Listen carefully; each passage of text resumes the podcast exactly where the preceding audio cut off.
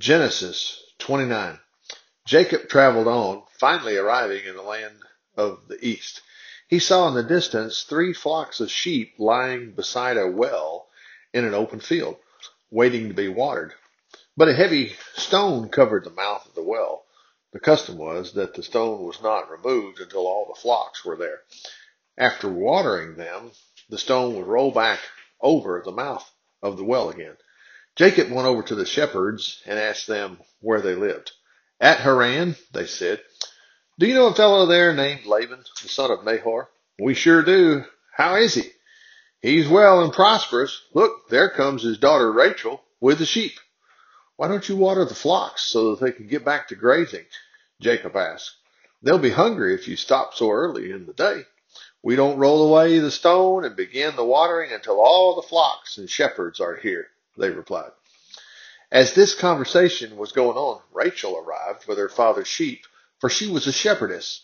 And because she was his cousin, the daughter of his, of his brother's, of his mother's brother, and because the sheep were his uncle's, Jacob went over to the well and rolled away the stone and watered his uncle's flock. Then Jacob kissed Rachel and started crying. He explained about being her cousin on her father's side and that he was her aunt Rebekah's son. She quickly ran and told her father Laban. And as soon as Jacob uh, heard, and as soon as he heard of Jacob's arrival, he rushed out to meet him and greeted him warmly and brought him home. Then Jacob told him his story. Just think, my very own flesh and blood, Laban exclaimed. After Jacob had been there about a month, Laban said to him one day, just because we're relatives is no reason for you to work for me without pay. How much do you want? Now Laban had two daughters, Leah, the older, and her younger sister, Rachel. Leah had lovely eyes, but Rachel was shapely and in every way a beauty. Well, Jacob was in love with Rachel, so he told her father, I'll work for you seven years if you'll give me Rachel as my wife. Agreed, Laban replied. I'd rather give her to you than to someone outside the family.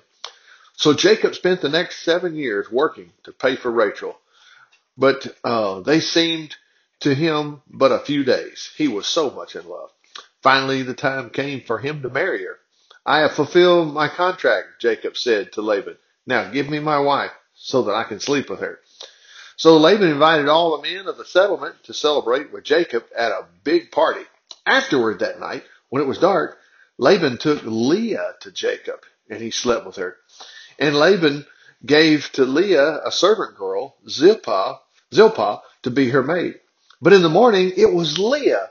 What sort of trick is this? Jacob raged at Laban. I worked for seven years for Rachel. What do you mean by this trickery? It's not our custom to marry off the younger daughter ahead of her sister, Laban replied smoothly. Wait until the bridal week is over and you can have Rachel too if you promise to work for me another seven years. So Jacob agreed to work seven more years. Then Laban gave him Rachel too.